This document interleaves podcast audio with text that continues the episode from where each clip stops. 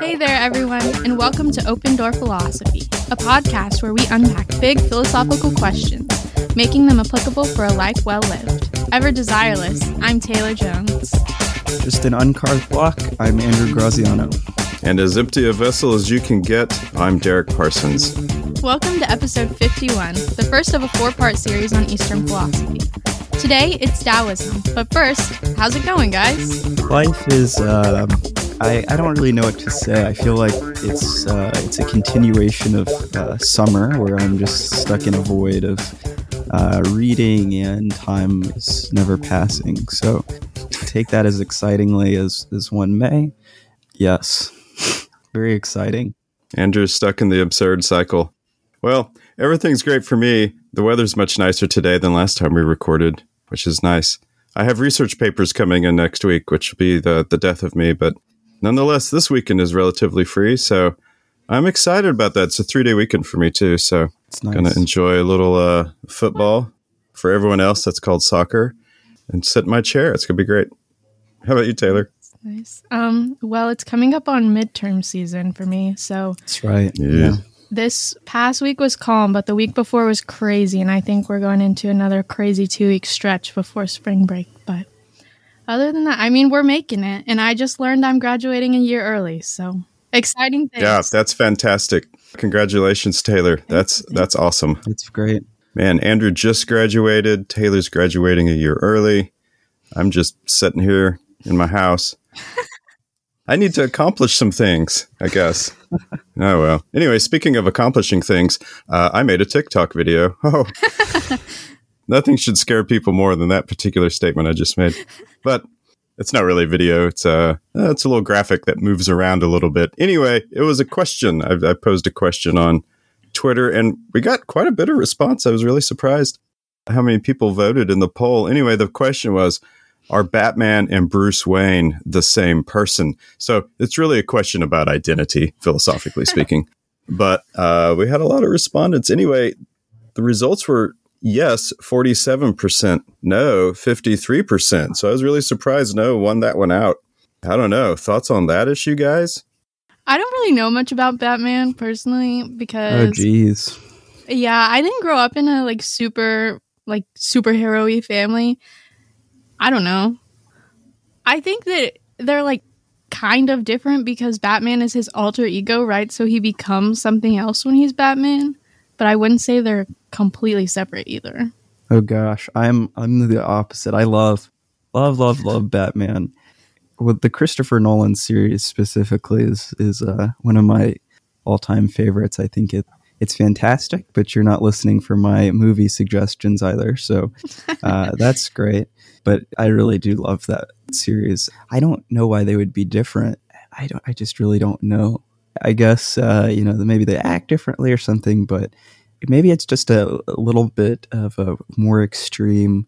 You know, Batman puts on different masks. He's different people in I guess that regard. But we all. Uh, I, I forget where I was listening to this yesterday, but we all put on different masks for different events that we go to. Act differently with our parents than our friends. So I don't see why it would be any different than that when we're uh, out on the town riding a motorcycle and catching some criminals. What do you think, Mister Carson? Yeah, from an identity perspective, I think the issue here is is substance versus you know outward identity or whatever. Like obviously, Batman and Bruce Wayne, as far as their uh, physical makeup, are they're the same, right? They're, it's it's the same human body doing the doing the things. But you know, as far as persona goes, which is a debate about whether or not that counts as your identity or not. Uh, you know, depending on which Batman you're looking at, he, he might be two very different people. This is one of the the great quotes from the Christopher Nolan. Uh, I think Batman himself addresses this. He's speaking to his longtime crush and childhood friend Rachel, and uh, Batman or Bruce says, "It's not who I am underneath the mask, but what I do that defines me." So Oh, you know, okay. Wow. Well, that's even a bigger question because now we're talking about is what you do, who you are. But uh, yes, hmm. you know what this reminds me of? we were just reading Sartre, the second chapter of Being and Nothingness, where he talks about bad Mm. faith and gives the waiter example about is the waiter acting in bad faith and like what where does that line cross to where you become a facet of what you do and that's how you define yourself. Yeah. That is interesting. It's Andrew's uh, favorite topic to talk about. The waiter, Sartre's waiter. you remember that episode on Sartre? We spent like 15 minutes talking about this waiter. It's a poor dude, you know. I know, that poor guy. Jeez. well, anyway, everyone, thanks for responding to the poll. It was a lot of fun, and that's how it all shook out. So there you go. Before we get to this uh, Tao episode, though, I want to spring a mystery game on y'all. That's that's a surprise.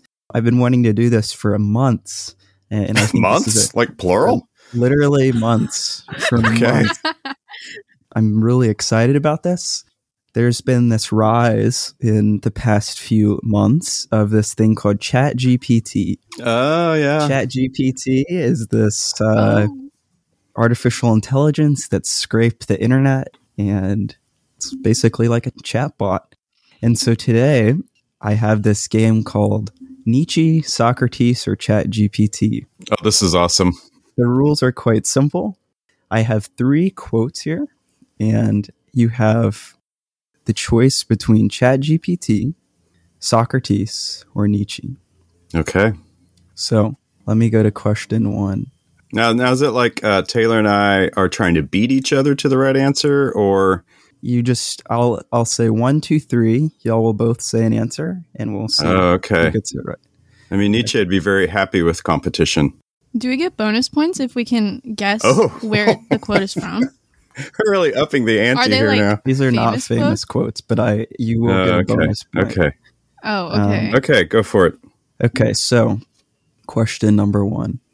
What a disgrace it is for a man to grow old without ever seeing the beauty and strength of which his body is capable. Socrates, ChatGPT, or Nietzsche? Okay, so everybody have their answers. Yeah. yeah.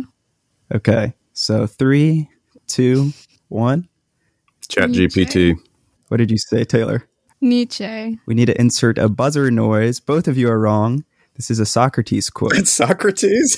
This is a Socrates quote. I What? picked this one No. I picked this one What's just as a uh, just as a I knew this would throw people off. Socrates is the Ubermensch.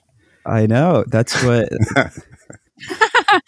Let me pull it up from where I got it from cuz I I think this is from the Republic. Mhm. Okay. Well, neither of us scored points, Taylor. All right. Number two. Points. Let's do Okay, it. s- So we got Nietzsche and Chat No. GPT left. I'm not saying that. These could all be Socrates quotes. Oh, In fact, I've just I oh have like okay. I have 12 quotes here. I'm picking one of these 12. at random. it could be anybody. So, next quote The human experience is a tapestry of joy and suffering, woven together by the threads of choice and consequence. Okay. Hmm. So, I mean, it's kind of generic enough sounding to be Chat GPT trying to be Nietzsche. Right? okay. But is he trying to like double trick us? Okay. Everybody have an answer? Yeah, sure. Okay. Three, two, one. Nietzsche. Chat GPT. Always Okay. swap Taylor. So, one of you has it right, uh, and that is Taylor. It is Ah, ChatGPT. it was Chat GPT. I thought it would sound like a Nietzsche quote, though. so Yeah. Pretty Yeah. good. It felt like too Two. fitting. Okay. Yeah, no, I agree. That's why I said it, it was it was like generic enough sounding that it's hmm it's Chat GPT. So this one could be anyone. Actually, yeah, this could be anyone. I'm going to mix it up. This could still be Socrates. This could be, I'm not going to say who. Last one altruism is becoming someone else, egoism is becoming yourself. Everybody got it? I don't it? feel like Nietzsche said a lot about altruism, but but maybe not. I've certainly not read at all everything that he's written. But he does talk a lot about like becoming yourself and not denying your identity. Yeah, I don't feel like Socrates talked about altruism. Of course, I could be very wrong. It could be Chat GPT okay, well, count us down, Andrew. All right. Three, two, one. Nietzsche. Nietzsche. Yeah, both of you are right. Yay! So not bad, not bad. Um, Taylor wins though. Taylor wins. What is that one from? Uh, this one is is uh, from Reddit. It's a Reddit. it's from Reddit. Ni- Nietzsche's great work, Reddit. I agree with uh, Mr. Parsons, and, and I think Taylor, you said this too that ChatGPT sounds a little too generic, but it has some very like artistic quotes. One of them was about uh, the weavings of a tapestry. Mhm. Really cool stuff. So that's great. Well, all right, that was fun, Andrew. Awesome. Thanks a lot.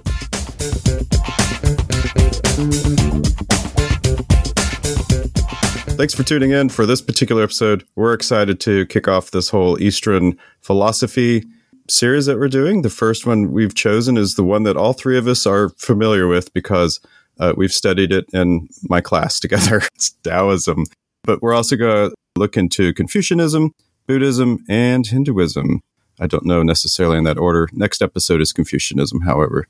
So, two of these are from China, two are from India, although Buddhism spread outside of India after it began. These are all what we would call a philosophies of life, which involves certain aspects that perhaps other more abstract type philosophy or epistemology may not necessarily address. Longtime listeners will probably remember that a few years ago I was a teaching assistant for this course called Philosophy as a Way of Life. And I think just semantically, there's kind of this difference of a philosophy of life versus philosophy as a way of life. There's a semantic difference there. And I think the distinction's important because uh, a long time ago we talked about what philosophy as a way of life means versus philosophy of life, right? That's what we said. When I think of philosophy of life, what I think of is that there has to be, well, I'll even skip the complex philosophy language for a minute. Thinking about a philosophy of life is there doesn't need to be anything like meaning attached or anything like that, like how we find meaning, but just as um, a thought process on how we see the world and what obligations we think we have to the world around us. But then there's another element behind that, which is the why. Why do we think that's right? And a philosophy of life, I think, should encompass all of those questions. So those are really, I'm looking at this in a very analytic Western way too. So this isn't necessarily great to start the Taoism episode or Taoism episode, but when I think of a philosophy of life, it, when it has all of those com- components, it has that ethical component. What obligations do we have? How should we live? But it also has that uh, metaphysical component behind it. Why do we think those things are correct and such? So I, th- that's what I think of when I think about a philosophy of life. Uh, what do y'all think? I think that philosophies of life tend to be very practical and they go more towards how to live your day to day life. Especially with the Tao Te Ching, it gives you very practical advice for what to do in a given situation and how to fulfill sometimes your social role and what that means to you as a person. Yeah, and to compare it to say like ethics, uh, Andrew did bring up ethics. You know, this is different than say like a normative ethic, like utilitarianism or something. Yeah, all that does is seeks to try to discern what is right and wrong, whereas a philosophy of life is going to build in some type of explanation of why the universe is the way it is, and that's probably one of the big things that differ. And then how do we implement that in our lives on a daily basis, like Taylor said? We've talked about uh, philosophies philosophies of life before. The big one that comes to mind is Stoicism. We've spent a lot of time Mhm. on Stoicism, Mhm. and I think that's one of my problems with modern Stoicism, at least, is that it ignores that metaphysical component, the reason why things are, and that's something that's uh, very different with Taoism, and it's something that I think a lot of a lot of philosophers have the biggest one that I'm thinking of is Schopenhauer, really uh, pulled from these Eastern traditions, really fell in love with their metaphysics. It just seems like there's so much metaphysics, that why of things. Uh, so I'm super excited to talk about this stuff with y'all. And I think we were talking before the show, this is the only one of these Eastern philosophies of life that we've actually all studied together or kind of Mhm. together. Taylor and I didn't study it together. But Yeah. Mr. Parsons taught both of us uh, Taoism, Mhm. so that's great. Which that's very connected to the Eastern tradition because they're led by a teacher that teaches them of the great work. Well, now we're getting way too far. I mean, I guess I did teach you this great work, but I'm certainly no Lao Tzu. So another thing to, to say about these, and we've uh, all kind of alluded to it already, is so there is this difference between what we'd call Western philosophy and Eastern philosophy. There's a lot of stereotypes about that. There's a lot of uh, sometimes the stereotypes are true of those differences. There have been lots of philosophers intrigued, especially once the ancient text began being translated into English, French, German. This largely happened in the like 19th century, 18th and 19th century. Uh, for instance, the American Ralph Waldo Emerson was very interested in Hinduism and Buddhism, read a lot on it, and that's largely because it was now available in English. So anyway, uh, yeah, what are some of you guys' perceptions of sort of the differences between Eastern and, and Western philosophy, whether that's based in something you've actually studied or whether that's just, you know, sort of a common perception? Yeah. So I've studied Taoism, a little bit of Confucianism, and then Hinduism in the past semester or so. And I think one of the biggest things is that Eastern philosophies talk a lot about the Mm. family unit and how each individual is supposed to act and like fulfill a certain role and how they interact with everyone else. So, like, Confucianism talks a lot about how a man is supposed to lead their family, but also how a woman is supposed to interact with her husband's family members and what your role in society is supposed to be and what it's supposed to look like. And I think that's really interesting because you don't see that as Mm. much in Western philosophy. Yeah, I mean, a few years ago, I took a, a class on Buddhism. It was a very interesting class, but I guess this is probably the big thing that uh, comes to me is when I think about these, I think of them, which is probably incorrect, but I think about them more as uh, religious philosophies than I, I do about the Western tradition. I'm much, I mean, there's no comparison. I, I solely studied Western philosophy in, in my time at Rice and definitely looked at Buddhism from a, a, a religious angle. So, I guess the two things I think of, and I'm going to echo what you said, Andrew, or add to it or whatever. Well, first of all, I think of Eastern philosophy as being far less analytical in terms of like just a mm-hmm. methodology. It seems to be more based in what in the West we might call wisdom traditions, right? That particular phrase instead of philosophy, which maybe we have, you know, a more formalized idea of of that when we say philosophy versus some w- wisdom tradition. I don't know that's necessarily fair to the Eastern philosophies, and frankly, I don't really know if they're any more or less analytical. That's just kind of my impression. But the other one is this is always something important to bring up with Eastern philosophies. Many times, religion is interwoven with philosophy. You know, here in the West, we separate those things. We have a field called theology, and then we have philosophy. Or even within philosophy, we have a field called philosophy of religion that deals specifically with religious issues. Whereas in the East, those things are, are intermingled. There's no separation of those two things. And of course, Western philosophy used to be that way uh, hundreds of hundreds of years ago.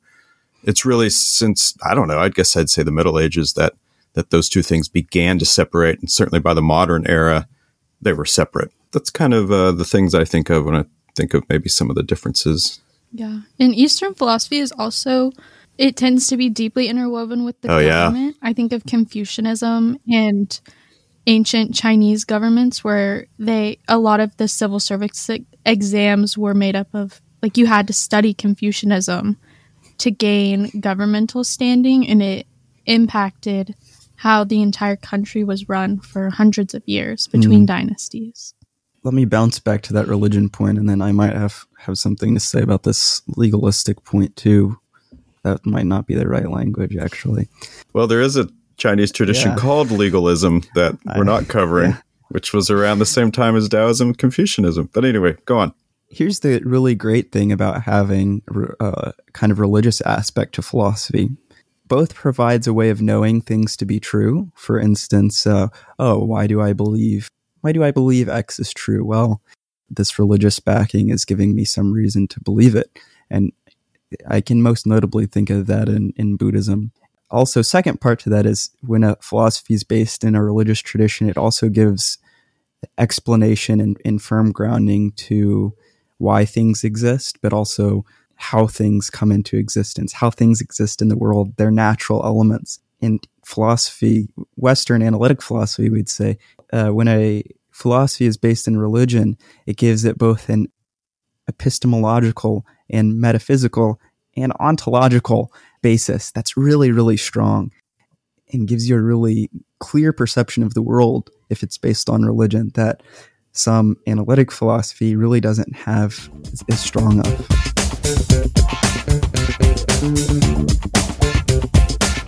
Maybe a, a, couple other introductory things to say. Poor Taoism, we're, we're, it'll probably get less time than all the other ones. is that all these Eastern philosophies that we're looking at are very old.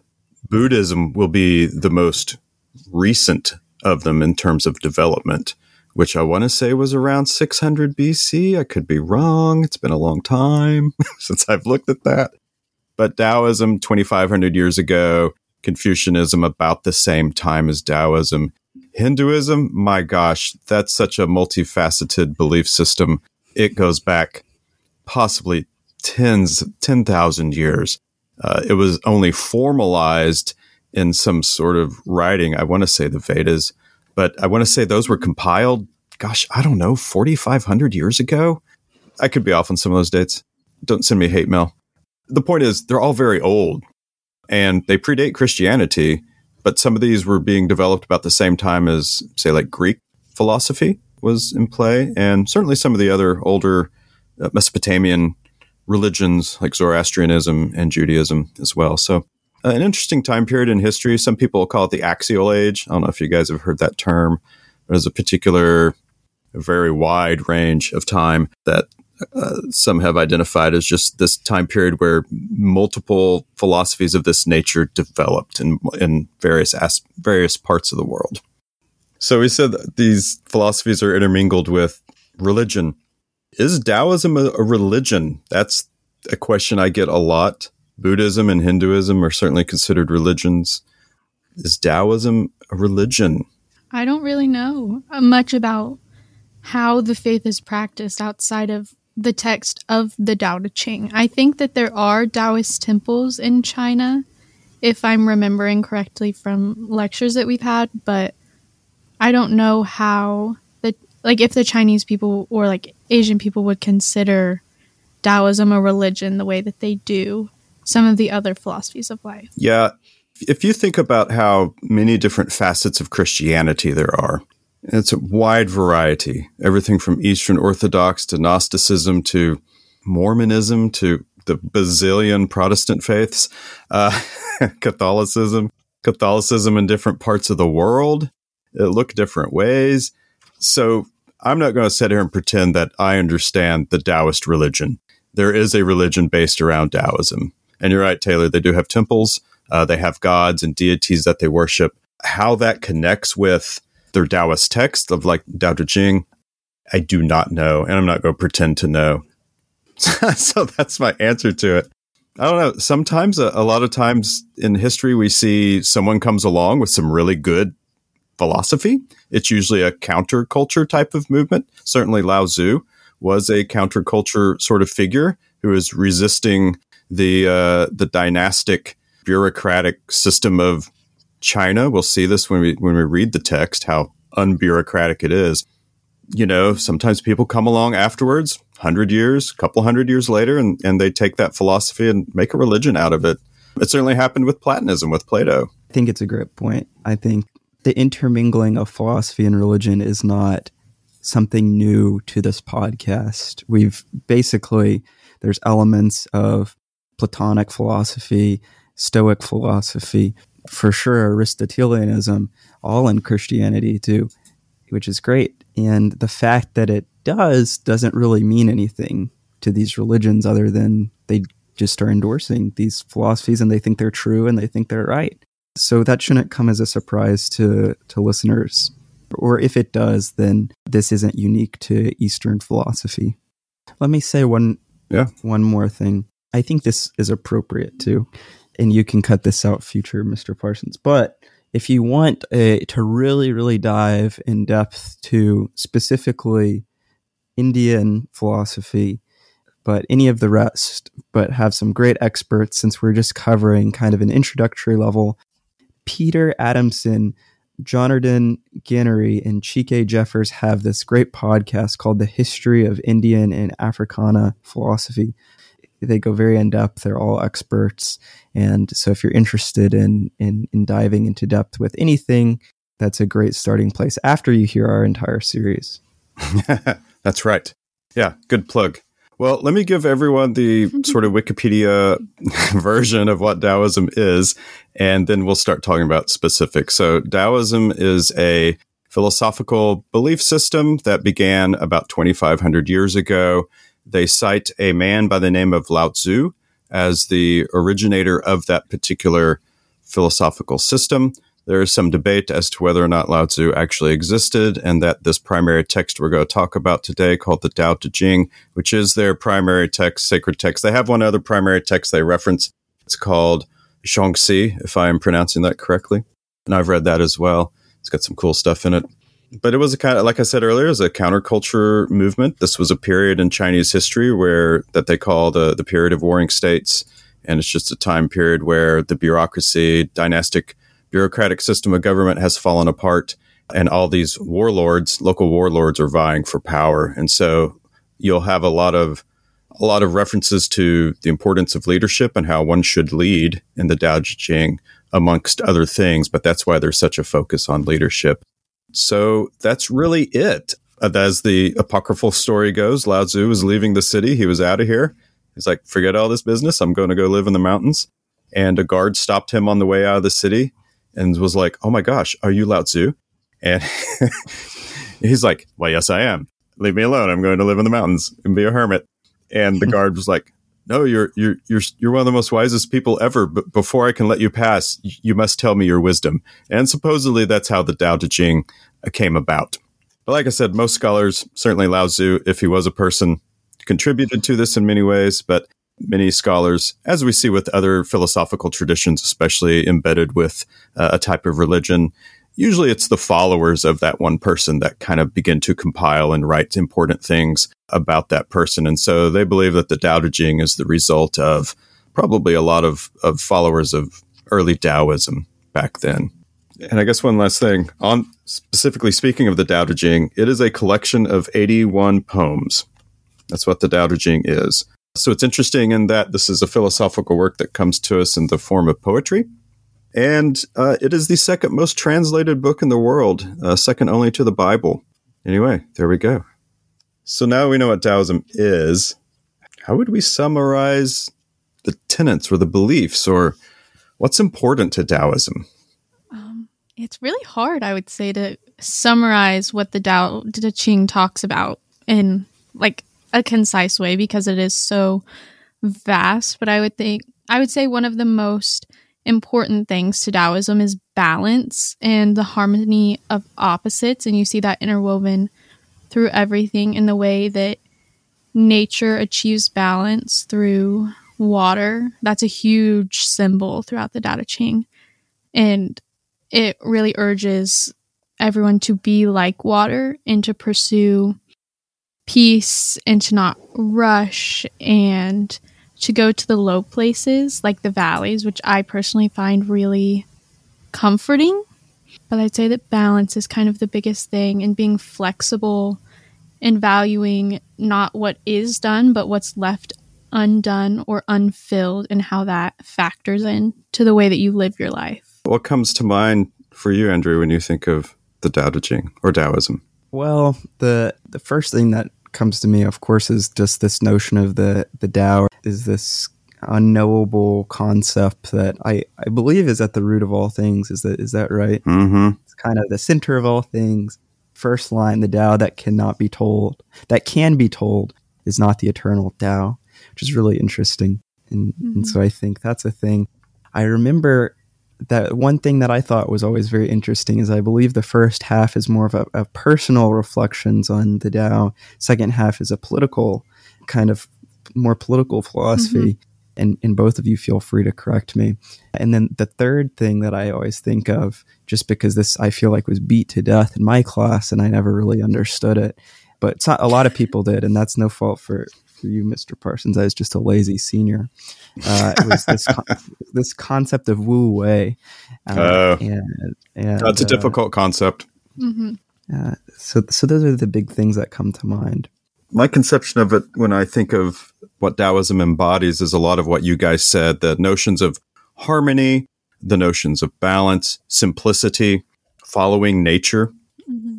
uh, in terms of understanding that you're a part of nature as well, and to do what is natural I mean, if we're going to talk about balance, the one thing that listeners will be familiar with from Taoism, because I feel like I feel like most people have have some familiarity with Hinduism and Buddhism, Confucianism and Taoism, maybe not so much, but at least people have probably seen quotes from Confucius because that's something people do.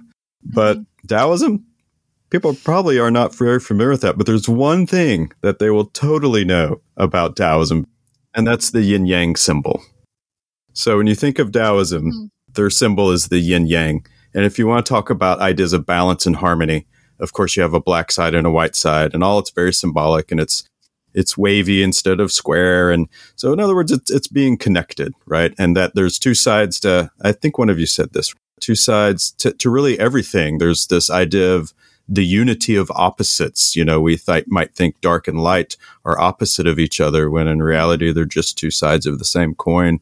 So those are some of the big ideas I think about. Andrew, Wu Wei is, is probably the most difficult concept in in Taoism. First of all, just to understand it, but then secondly, to try to live it is even more confusing. But we'll talk about that.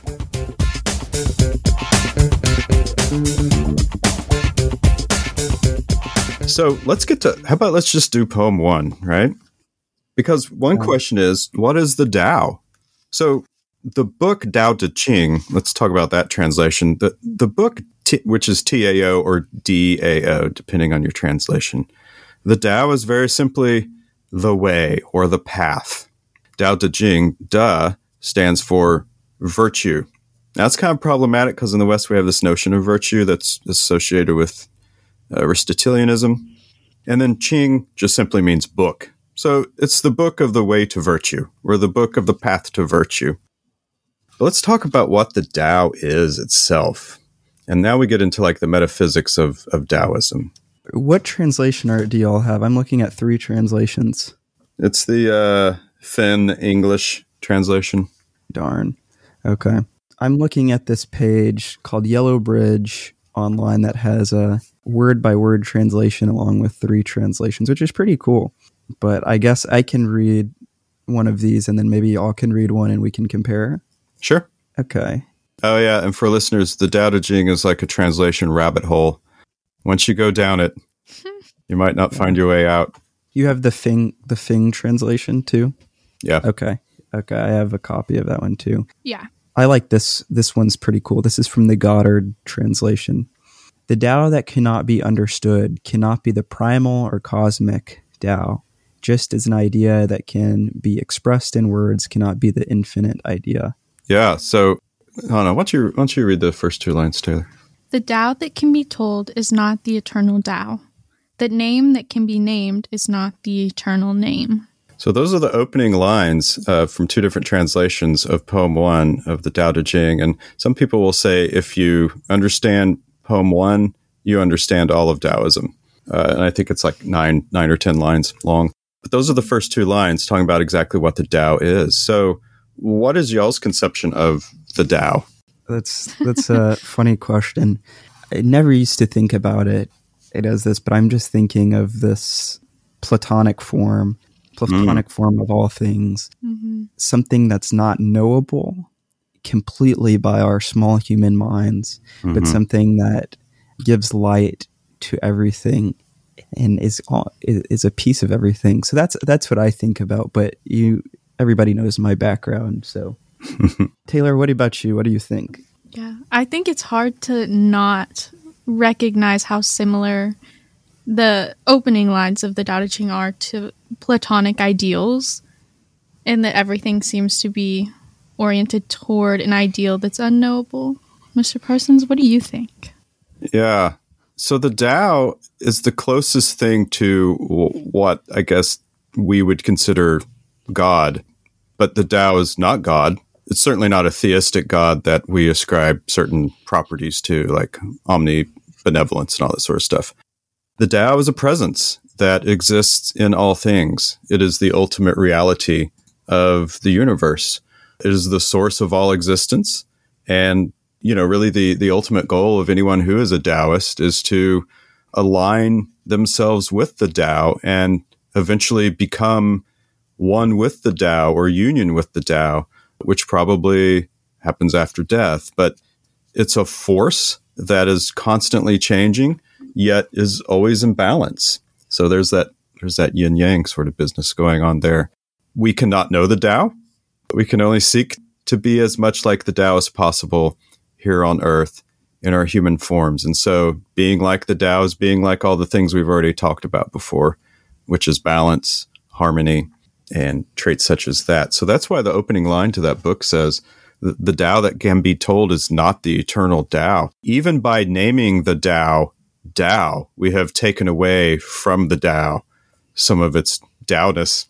The name that can be named is not the eternal name. It's beyond our knowledge. We just know that it is the underlying force of all reality. And so it certainly has no personal properties like many Western theistic conceptions of God or or the universe. And and by the way, it never gives an explanation of why it's the creator of the universe. It's just that it did. I think that uh, example with the personal, it's not, not a personal thing, is, is really really interesting, and, and that goes with the fact that it's not named. When we give something a name, it becomes uniquely personal, personal to us. And so I think that's that's a really interesting thing, and that kind of contributes to its mystery, its infinite nature, its unintelligibility, which is super cool. And I think uh, the the next two lines are, are really cool too, speaking to that creation and, and, and presence idea. The nameless is the beginning of heaven and earth. The named is the mother of the 10,000 things. And there are some poems that talk about sort of the origins of, of the universe. But again, there's never any like, you know, if you compare it, I guess, to Judaism, Christianity, to, to Western theistic religions, it's, you know, here's God and God created the universe for various reasons. There's no really reason that the Tao Te Ching gives for the Tao having created the universe, but it does. And it's the mother of the 10,000 things, which is all the things that we see and engage with, right? And to that aspect of mystery, Andrew, the last three lines of the poem is this appears as darkness, darkness within darkness, the gate to all mystery. And that's not meant to try to invoke some sort of void or uh, nihilistic view of things. It's that darkness is mystery, and sometimes things are wrapped in mystery, and that mystery is dark comes in the form of darkness, and and that's the Tao. It's beyond. It's just beyond us. I think one of you mentioned this uh, natural parallelism earlier when we were kind of giving an overview, but we can see it here also contributing to the mystery. The nameless is the beginning of heaven and earth. The named is the mother of the 10,000 things. Mm-hmm in the next line too ever desireless one can see the mystery ever desiring one can see the manifestations. So the name and the nameless the named and the nameless the desireless and the desiring they're opposites. They're opposites. How can a thing and this this would go against uh, a huge component of, of western philosophy too. A thing cannot be the opposite of itself right? It's a negation. A thing can't be the negation of itself. Mm-hmm an ice cube can never be boiling hot, right? But that's what we see here, and I think that's super cool. It's uh, the Tao is something that it is not. Mm-hmm. I think that's where the symbol of water is so powerful because it shows the way that water can be strong in a sense, but it's also soft and yielding and it gives life rather than taking it and it doesn't desire anything but it seeks the lowest place yeah and i guess with that ice cube and boiling example uh, and this is kind of platonic in a way both of those things are representations of something higher right? It ascends to whatever's next. Maybe you just call it water because water boils and water is also ice. But you're right. Yeah, the unity of opposites is is often uh, a difficult concept because, yeah, that's what we do here in the West is we we separate things out. Um, we create categories, and we, we put things in those categories for specific reasons based on their properties. And so when you say something like light and dark, those are two different containers um, in our in our categorize, categorization system.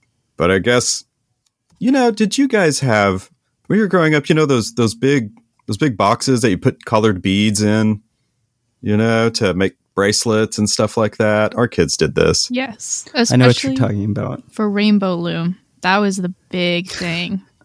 yeah, I remember that. Yeah, I think about that when I think about Taoism sometimes. Mm. It's like you have all these different colored beads, you know, but I mean, they're all beads, but they're different colors. So you put them in different little drawers, mm-hmm. but ultimately all those beads are contained in one container, even mm-hmm. though they are separated out. And, you know, we think we're categorizing things, but in reality, it's a part of a greater whole. Mm-hmm.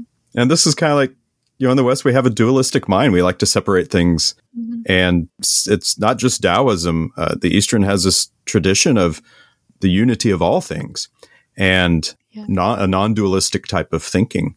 And this is exemplified a lot in, in some of these things we're talking about. That idea, that'll be really important once we get to Hinduism. Just to flash forward a few episodes, but they really take the unity of the entire universe really seriously. And I think it's a really interesting way and like powerful way of looking at reality. I don't want to beat this horse to death, so we can move on after this. But I think. Oh God, I almost made a Nietzsche joke. that was his snap when the guy was beating the horse. Okay, sorry. Yeah.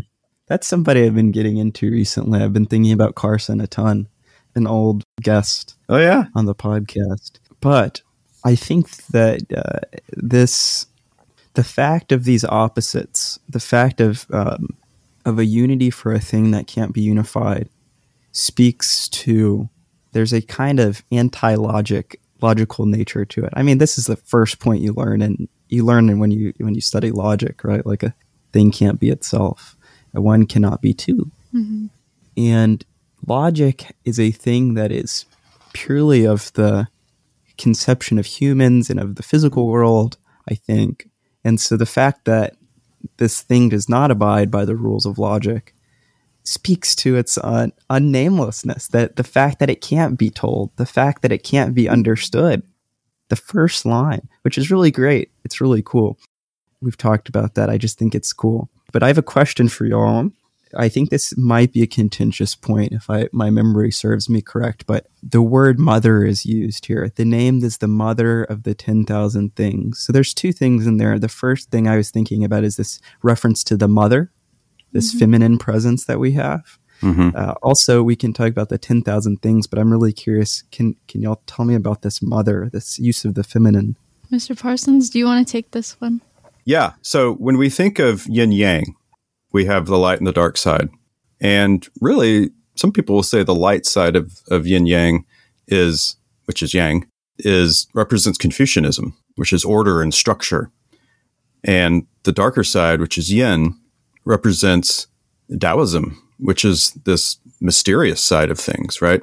And so there's this imagery all throughout the Tao Te Ching that connect with this idea of being flexible, being soft, being open. So some of that imagery is uh, it mentions babies or infants a lot. It mentions mothers. Mm-hmm. It mentions, as far as geography, it mentions valleys and caves and low places. These are places that are soft, right? And I think this is probably still true today to a large extent, but certainly 2,500 years ago in traditional Chinese culture, the image of the mother was the image of the person who cared very emotionally and provided for the child directly through nourishment and nurturing. The mother was seen as the softer presence, whereas the father would have been the more rigid, more structured one, right? So again, sort of a comparison to Confucianism and Taoism. And of course, there's a long tradition of mother being associated with the earth and father with the sky. And so as Taoism incorporates a lot of nature imagery in with its philosophy, you know, it's not a stretch to associate mother with nature. Do you have anything to say about that, Taylor? Uh, you're the expert. You're much more of an expert than me on this stuff. So. Oh, I wouldn't say I'm an expert. Um, I think Mr. Parsons summed it up really well. I think that, at least for me, the valley, the mountain and valley dualism, or not dualism, because that's like overly dualistic. the comparison between the mountain and the valley and the high place and the low place is especially powerful and going toward the low place, which as humans were inclined to reject the low place, which that's what poem 8 talks about a little bit is that water goes to the places that humans reject. I think that's really powerful mm. and something that I try to keep in mind as much as I can and leaning into when things feel uncomfortable in a way that's not painful. Mm. Yeah, Poem 6 is another good poem that deals with some other imagery, although mm-hmm. all these images really represent the same thing in a way. But Poem 6, it's very short. It says, The valley spirit never dies. It is the woman, primal mother. Her gateway is the root of heaven and earth. It is like a veil barely seen. We use it, it will never fail. But then if you flip over to flip over, no one's flipping over. if we go over to poem 43, back to Taylor's imagery with the water, although it doesn't directly say water, mm. it's poem 43 says, The softest thing in the universe overcomes the hardest thing in the universe. That without substance can enter where there is no room, hence I know the value of non action. Teaching without words and working without doing are understood by few. So that whole the softest thing in the universe overcomes the hardest thing. Usually people will say that's we're talking about water again, but also you can always think of the influence of perhaps a woman on her family and for how many centuries have we been making the joke about like, well, we really know who runs the family, uh, and it's not the father. Mm. Don't tweet at me.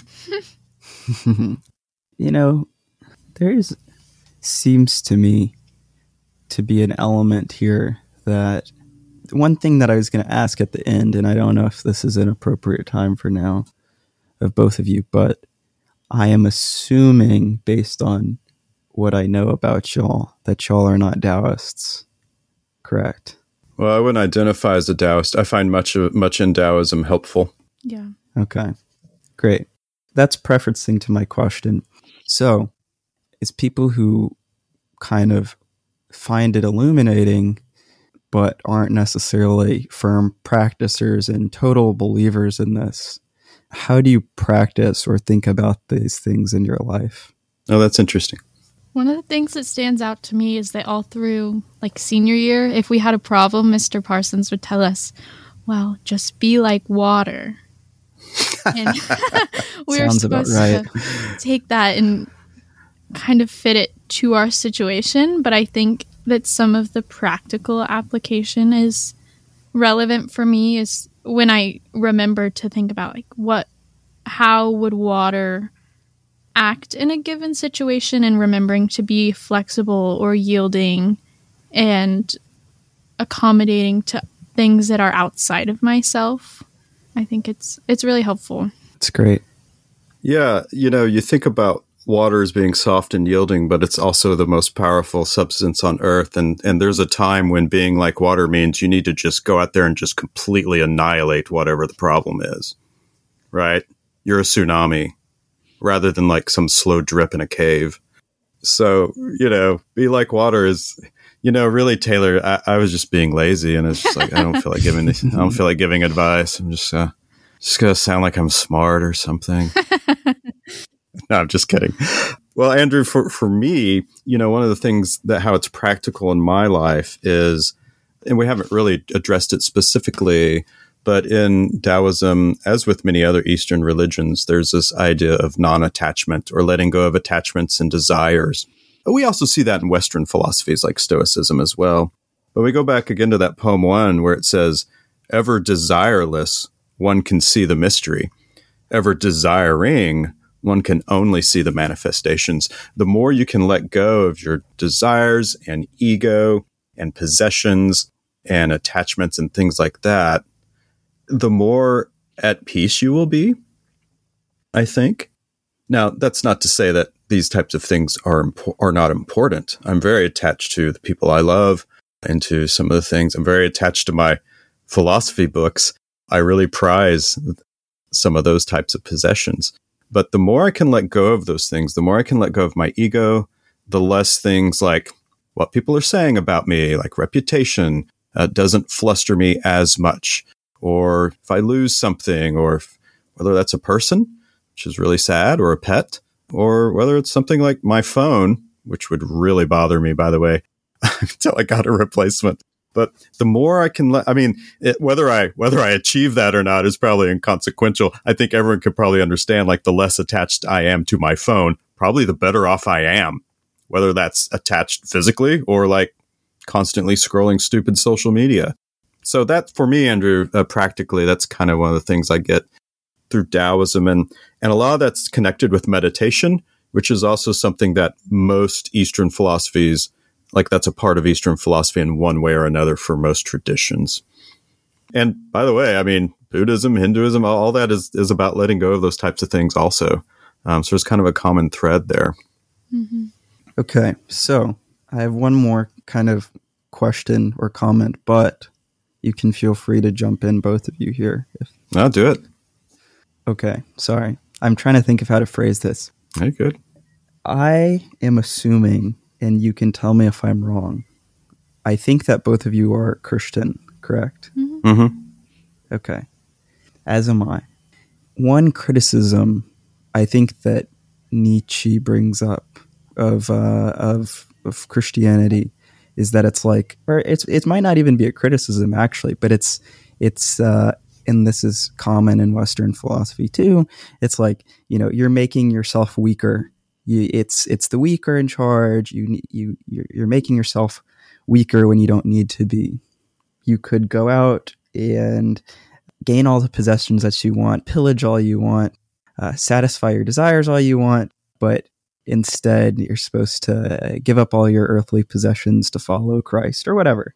And I'm kind of getting a sense of that in, in, in kind of what we're talking about. Poem 44 says, He who is attached to things will suffer much. He who saves will suffer heavy losses. A contented man will never be disappointed.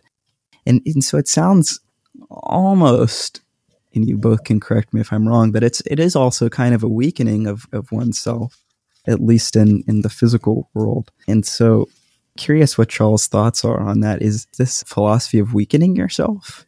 That's such a good question, Andrew. Thank you. I would love to see like Lao Tzu and Nietzsche grab coffee together sometime, you know. Nietzsche's like the will to power. that would be like a really intense, yeah. Actually, you know what? Nietzsche really wasn't very intense in person. I've read that many times in biographies. Really? He was like he was very gentle. But anyway. Yeah. Um I believe it. I don't know. What do you think, Taylor?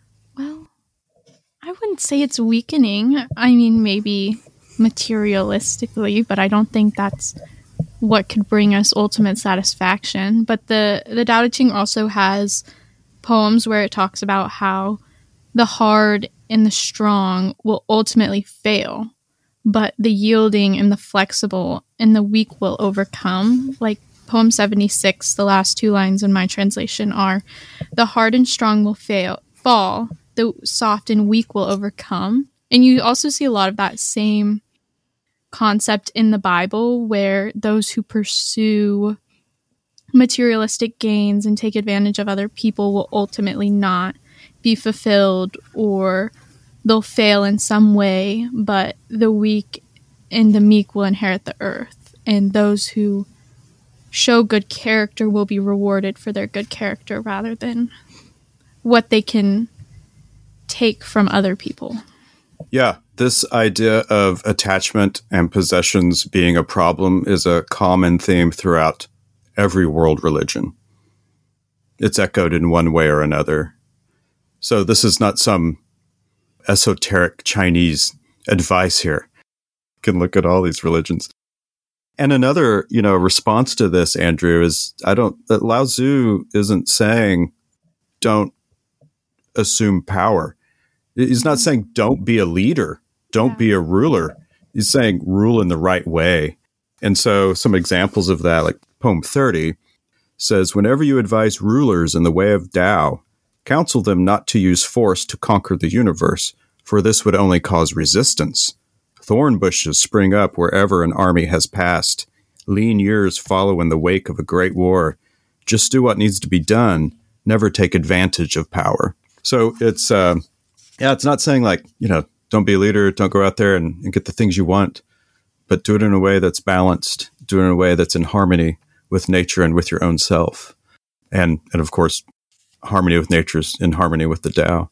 Yeah, it'd be really interesting to see what, um, to see what a Taoist, like a devoted Taoist who's really familiar with all the texts and concepts, would say about Nietzsche's Übermensch and will to power and some of those concepts. I was just going to say 76 and 77 are really applicable to this and talk about how 76 says, Thus, an army without flexibility never wins a battle. A tree that is unbending is easily broken. And 77 follows it up with saying, The Tao of heaven is like a bending bough, and that it takes from those who have too much and gives to those who do not have enough. So that the flexibility that you embody is ultimately your greatest strength and equalizing what may be unfair for those who are impacted. I think both of you hit the nail on the head. I, eh, but I think really it's not a but clause, actually. And I think that the reason I pointed out in the beginning that philosophies of life have different metaphysical ideas is exactly the reason for this point. Nietzsche and and a Taoist have very different conceptions of of the metaphysics and uh, how they exist in the world. And so, yeah, I think they just firmly disagree about some underlying points. And also, who cares if you're weak? Uh, you got to say more about that particular claim. I'm going to push you on that one. Well, I think that it sounds almost offensive to call someone weak. hmm And yeah, I get it. If someone someone said that to me or somebody, I'd probably be offended at that too. But there's nothing about it. I don't think that should be that insulting. It's just words at the end of the day. And so you're weak in what regard? You might be weak physically. You might not have as much. You might, might not have, you know, your peasant, or you, you might be a peasant in the fields. You might not have the great castle with the great army behind you. But and so you might be weak in all those physical ways but that's not really speaking to your strength of your character of your contentment of how you deal with socrates uses this great analogy of this um, bowl or this vase that uh, has holes in it in the side. When you extend your physical pleasures it just it's just like a vase that can never be filled. And and so if you're physically weak that's not saying anything to your your character. That's great. Yeah.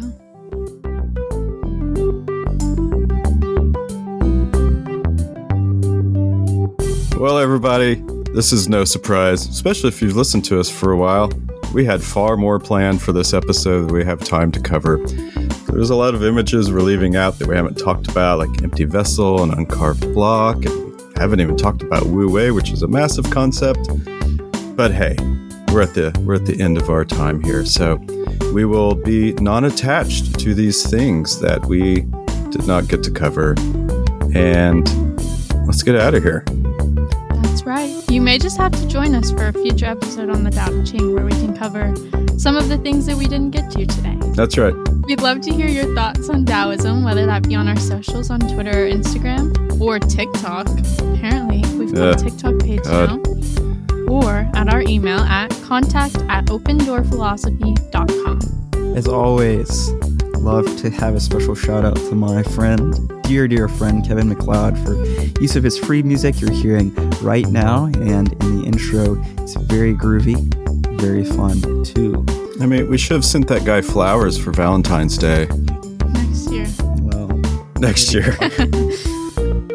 Maybe we can send them a cup of water. Oh, an empty cup. But no one would get that because we didn't talk about empty vessel. Ah, so That's sad. right. That's right. Well, as always, whenever your life is in need of some philosophy, the door is always open. Thanks, y'all. See ya. See ya.